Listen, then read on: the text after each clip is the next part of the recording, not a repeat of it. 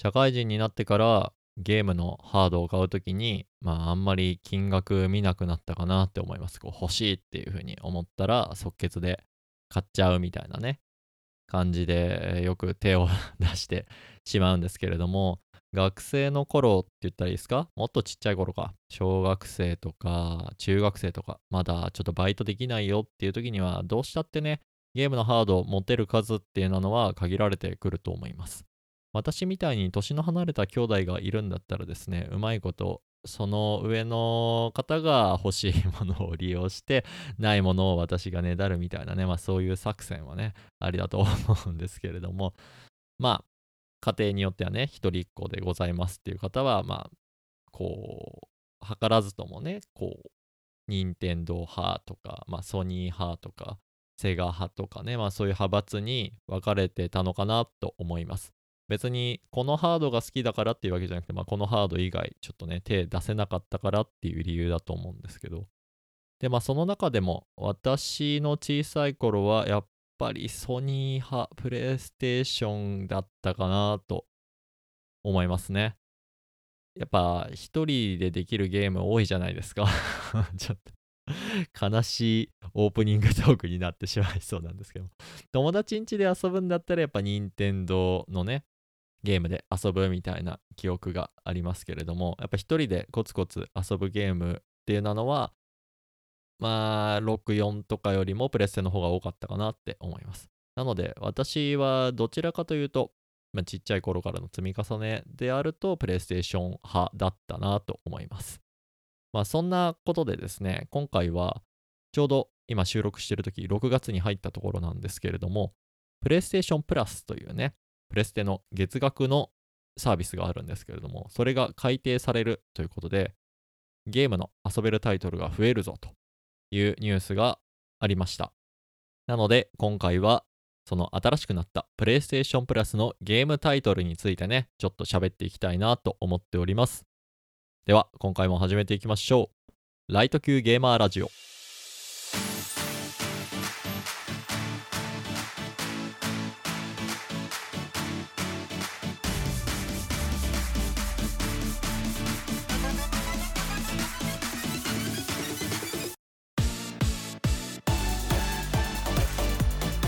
この放送では最近のゲームから昔のゲームまでいろんなゲームを浅く広く楽しんでいるライト級のゲーマーがゲームについてライトな話をするラジオ番組です。改めましてこんにちは。パーソナリティの竹雄です。いやー早いもんでもう6月になってしまったんですね。まあ楽しみにしていたんでよかったんですけれども6月の頭の方にこのプレイステーションプラスがプラン改変、プラン変更されてですね、ゲームタイトルが追加されて遊べるようになるということなので、今回はですね、まあ、1つ目のコーナー、気になるゲームニュースというところで、それについて喋っていきたいなと思っております。特に追加されるゲームのタイトルで、まあ、これは気になるな、みたいな話とかをね、していけたらいいなと思ってます。2つ目ですね、コーナーもう1個やりたくて、ゲームのお供っていうのをやってみようと思います。ゲームとは直接関係ないんですけれども、ゲームライフにあるとはかどるものを紹介するってことをね、今回はやってみたいと思います。はい、では本編の方行ってみましょう。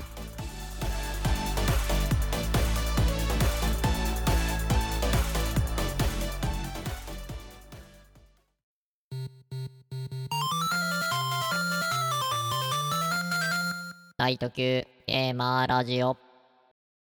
気になるゲームニュースのコーナー。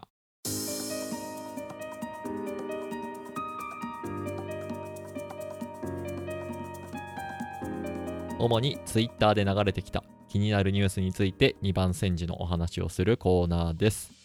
はい、冒頭でもお話ししましたように、PlayStation Plus のプランが変更されて遊べるゲームが追加になります。ただし、その追加のゲームを遊ぶためにはですね、今の基本料金からプラスでお金を払わなきゃいけないっていうものだったかなと思います。段階としては確か3つぐらいあって、1つ目がエッセンシャル、2つ目ちょっと払ったらエクストラ、3つ目払ったらプレミアムみたいなね、そういう段階だったかなと思ってます。冒頭でも話したみたいにですね、私はプレステ派というか、プレステで育ってきたようなもんでございますので、迷わずプレミアムをね、こう、財布を見ながら、迷わずね、プレミアムの方を選択していきたいなと思っている所存です。で、プレステの方のですね、ブログにタイトルがですね、追加されるタイトルがあらかじめ全部出ているので、それを見ながら気になるタイトルをピックアップしていこうと思います。ではまずね、PlayStation 5と PlayStation 4で遊べるゲームのタイトルをこう眺めて気になったものなんですけれども、やっぱり一番上に書いてるね。デモンズソウル。すげえ気になりますね。ほんと、これを楽しみにプレステ5を買ったようなものでございますので、これは絶対外せないなと思います。私がデモンズソウルに出会ったのはちょうどプレイステーション3の頃ですね。発売されて結構1年ぐらい経ってからだったかな。ちょっとネット界隈で有名になってベスト版が出たぐらいの時に購入したっていう記憶があります。当時大学生だったかな。時間はね、有り余っていたんですけれども、この 高難易度のアクションなんですが、まあ、これにね、打ちひしがれて 社会人まで積んじゃいましたね。買ったのは大学生の頃っつって2000何年だ ?10 年ぐらいかなもうちょっと後かもしんないですけど。で、クリアしたのが社会人になってからの2016、7年ぐらい だったので、7年ぐらいね、多分塩漬けにしてたゲームだったなと思います。最初の方のステージをクリアしたんですけど、もう途中のね、あネタバレをちょっと入れないようにしましょうか。あの、とてもね、暗い雰囲気の、ちょっと牢獄チックなマップがあるんですけれども、そこがね、難しすぎて、もう諦めちゃいましたね。ただ、社会人になると、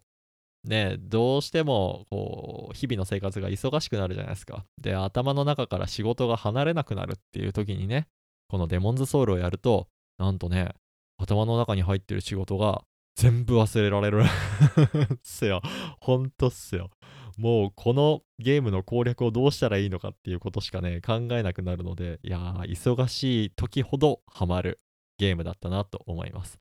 あとは、ね、ずっとトライし続けていれば、こう攻略法っていうのがこうおぼろげに見えてきて、いつかはね、こうクリアできるっていう達成感を教えてくれたゲームだなと思っています。まあ、それと一緒でね、現実の仕事の問題もずっとね、頑張ってればなんとかなるんじゃないかななんてこのゲームから学びましたね。あとですね、ソウルシリーズはなるべく攻略を見ないでクリアするっていうところをね、目標にしていたので、だいぶこのデモンズソウルも時間がかかった記憶があります。今回はね、まあ2周目という位置づけで最初からこう攻略を見て、当時拾えなかったイベントみたいなところをね、拾いながらプレイして、楽しんでいきたいなと思います。やべえな、1本あたりが長くなりすぎるな すいません、もうちょっと巻きでいこうと思います。次、ちょっと気になるやつね。さらさらっと見ていくと、あー、セレステとか、いいですね。別にプレイステーションだけで遊べるわけじゃないんですけれども、えー、これもいいゲームですよね。私が遊んだのは、任天堂 switch の一斉トライアルっていう一定の時間の間だけですね、日にち1週間ぐらいだったかな。それぐらいの間だけ無料で遊べますよっていうところで、1周目というか簡単にクリアしたゲームになります。これもね、まあ難しいアクションではあるんですけれども、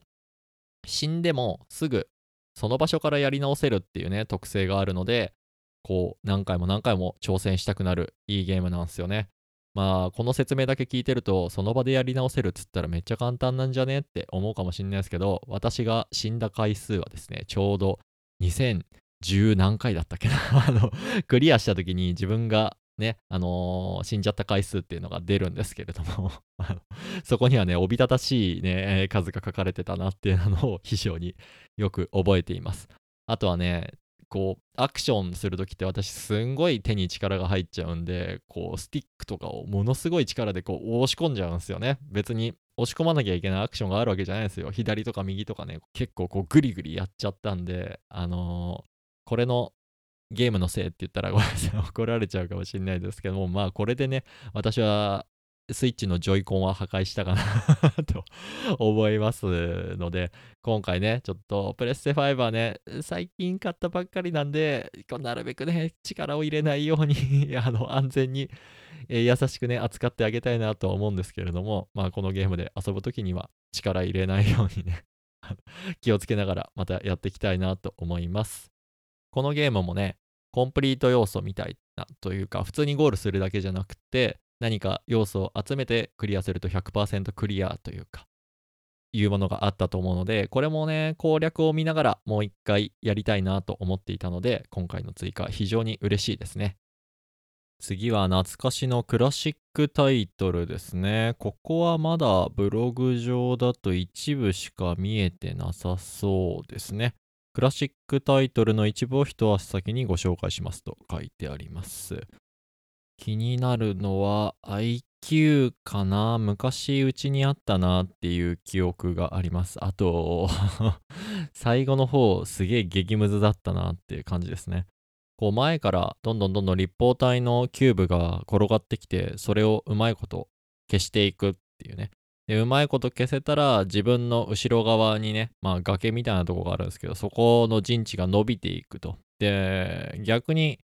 ブロックをね、壊せないまま落としてしまうと、どんどんどんどん後ろの陣地が壊れていっちゃうっていうね、あの、結構スリリングな感じのゲームでしたね。あと頭を相当使うパズルゲームっていう感じでした。だいぶちっちゃい頃にやったんでね、もう一回大人になった今で どれぐらいできるようになってるかわかんないですけども、やってみたいなって思いますね。ちょっと見えてる数がまだ少ないですね。実際に始まったらもっとタイトルいっぱいあるかもしれないんですけれども、気になるのはそんなところかなーって感じですね。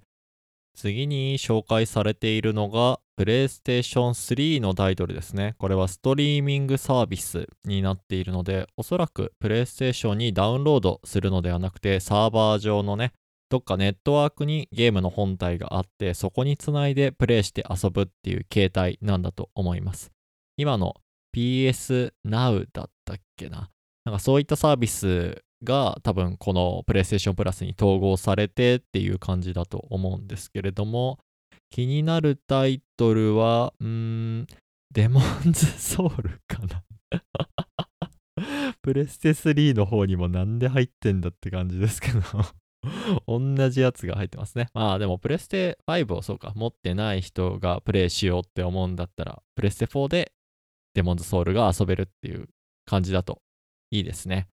これで先んじてね、遊んでおくのいいと思います。あの、2週やってもね、何週やってもいいゲームだと思いますので、あの、私はやらないんですけれども ハマったら、えー、面白いゲームだと思いますので、これもね、重ねて進めておきたいと思います。あとはタイトルだけ見て気になるのは、イコとかかな。これってプレステ2であったやつかな。昔友人の家でちょっとやらせてもらった記憶がありますね。これちょっとやってみたいなーってのと、もう一つぐらい。東京ジャングル。これ この前聞いたな。これもね、すごい気になりますね。では最後はゲームトライアル。プレイ時間に制限があるけれども、お試しみたいな感じで遊べるっていうものですね。これで気になるのは、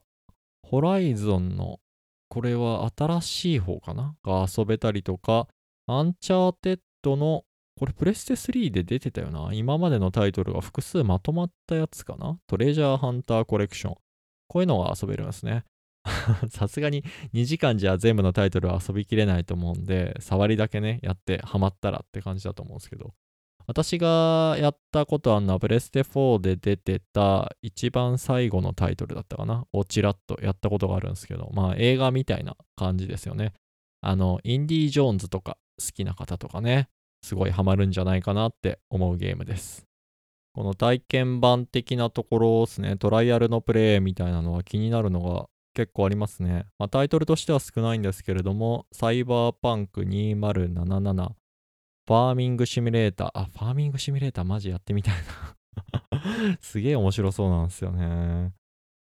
はい。ちょっとサラサラサラっと紹介した感じになりましたが、えーこんなところですね。日本のサービスは6月2日木曜日から開始ということなので、このポッドキャストが放送されてる頃、配信されてる頃にはですね、きっともうすでに始まってるだろうなと思います。このニュースに関連してですね、もうちょっと追加で欲しいなっていうタイトルをですね、私の完全な願望なんですけれども、いくつかタイトルを上げときたいなと思います。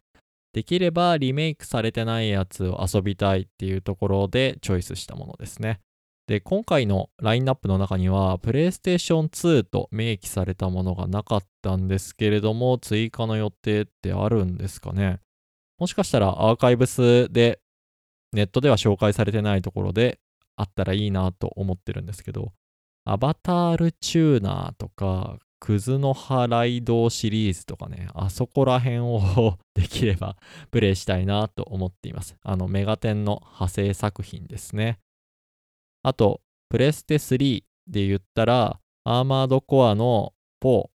4アンサーかな。これやってみたいですね。一時期、プレステ3が現役の頃はやってたんですけれども、もう奥底にしまっちゃって出す気がしないので、これはプレイしたいなと思っております。まあ人気のシリーズのロボットアクションゲームって言ったらいいですかね。すいません。アーマードコアファンの方がいたら補足で説明をよろしくお願いいたします。最後はプレイステーションとあと PSP もアーカイブスとして入ってたかなと思うので、初期の方のね、テイルズシリーズ、特にテイルズ・オブ・エターニアかながやりたいなというふうに思います。あれ、リメイク出てましたっけ？リメイクはされてないと思うんですよね。普通に移植版で PSP かなんかで出てたかと思うんですけど、はい、それもぜひ出してくださいっていうことでね、ここで熱望しておきたいと思います。あとは、まあ、判件的に厳しいだろうなって思うんですけど、DJMAX シリーズとかですね、のポータブルのシリーズとかもね、追加してくれたら嬉しいなって思います。もしかしたら韓国版の方の PlayStation Plus とかだったら追加されてんのかななんてね、ちょっと想像したりするとこありますね。はい、今挙げた要望のものがね、いつか追加される時が来るまで月額料金というか、年額料金というかはね、払って遊び続けたいなと思っております。このタイトル自体はですね、各月ごと、1ヶ月ごとに更新されてタイトルがどんどん追加されていくということですので、楽しみにね、待ってみたいと思います。ぜひ皆さんもね、遊んでみてはいかがでしょうか。というところで、以上、気になるゲームニュースのコーナーでした。ライト級ゲーマーラジオ。続いては、ゲームのお供というコーナーをやっていきたいと思います。このコーナーではゲームと直接関係はないけれどゲームライフにあるとはかどるものを紹介するというコーナーです。本当は募集企画にしたいんですけれども、まだまだそんなのを言うのはおこがましいということで、しばらくね、1年ぐらいは私のものを紹介するっていうようなあの気合で、今は望んでおります。はい。では、今回紹介するアイテムはですね、ゲーミング手袋というものを紹介したいと思います。何に使うんですかと、えー いう方いるかもしれないんですけれども、もともとの目的としてはですね、リングフィットアドベンチャーという Nintendo Switch で運動をしながらゲームするっていうね、ものがあるんですけれども、そこで使うリングコンというね、円環状の丸い輪っかのコントローラーがあって、その持ち手の部分が、まあ運動しながらなんで汗かいちゃってね、っていうことが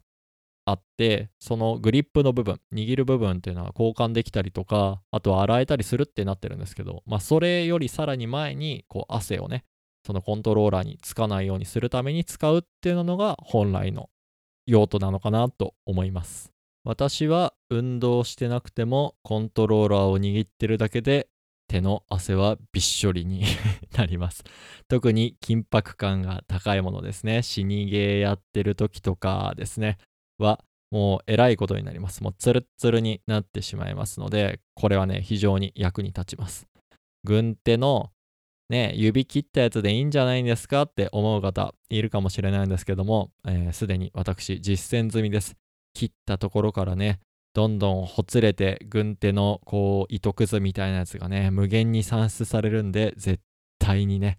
おすすめしませんちゃんとしたやつを買うのをおすすめいたしますそのゲーミング手袋の形自体はですね何て言ったらいいだろう。あのミュージシャンの DAIGO さんみたいな感じを想像してもらったりとかあとは昔コロコロコミックで今も連載されてんのかな。爆走兄弟レッツゴーというね、ミニ四駆を取り扱った漫画があるんですけれども、そこの主人公2人がね、あの、指の部分はこう手袋じゃないけれども、手のひらの部分だけ覆うみたいなね、えー、手袋してます。まあそんな感じですね。いや、本当にね、汗っかきの人は買った方がいいと思います。あの、手袋自体が犠牲になってね、すごいそれが汗臭くなっちゃうんですけれども、私は何回かこう水洗いをして、えー、また乾かして使ってっていうのを繰り返してなんとかなっております。価格もね、そんなに高くなかったです。1000円ちょっとぐらいだったかなって感じでしたので、えー、おすすめしておきたいなと思っています。ゲーム以外にもね、こうキーボードをカタカタするときとか、指の部分は手袋の部分では覆われてなくて出ているので、結構おすすめです。あの、パソコンとかでキーボードを打つときって、こう手のひらっつったらいいですか？こう手首から手のひらにかけて、どっか机に置いたりとか、パソコンの一部のとこっつったらいいですか？に置いたりするじゃないですか。で、そこの部分とかも、私 あの、汗でね、ぐしょっていう風になってしまうんですけども、そういったことも防げるので、汚れがね、防げて非常におすすめでございます。ぜひ、そういったことにお困りの方はですね、買ってみてはいかがでしょうか。はい、こんなところですね。ぜひ皆様のゲームのお供、ゲームライフとは直接関係ないけれども、あると役立つな、はかどるなっていうものをね、教えていただけたら幸いでございます。以上、ゲームのお供のコーナーでした。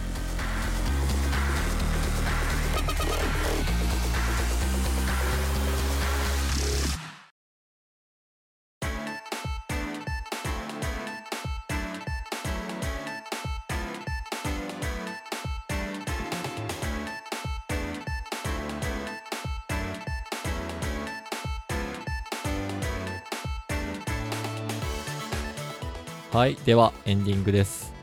プレイステーションプラス気になるタイトルを紹介させてもらいました。あとは追加でね、こんなタイトル入ったらいいなっていう私の欲望、願望をね、叩きつける回となっておりましたね。あと、ゲームのお供ということで、今回はゲーミング手袋というものを紹介いたしました。まあ、指穴開き手袋という風に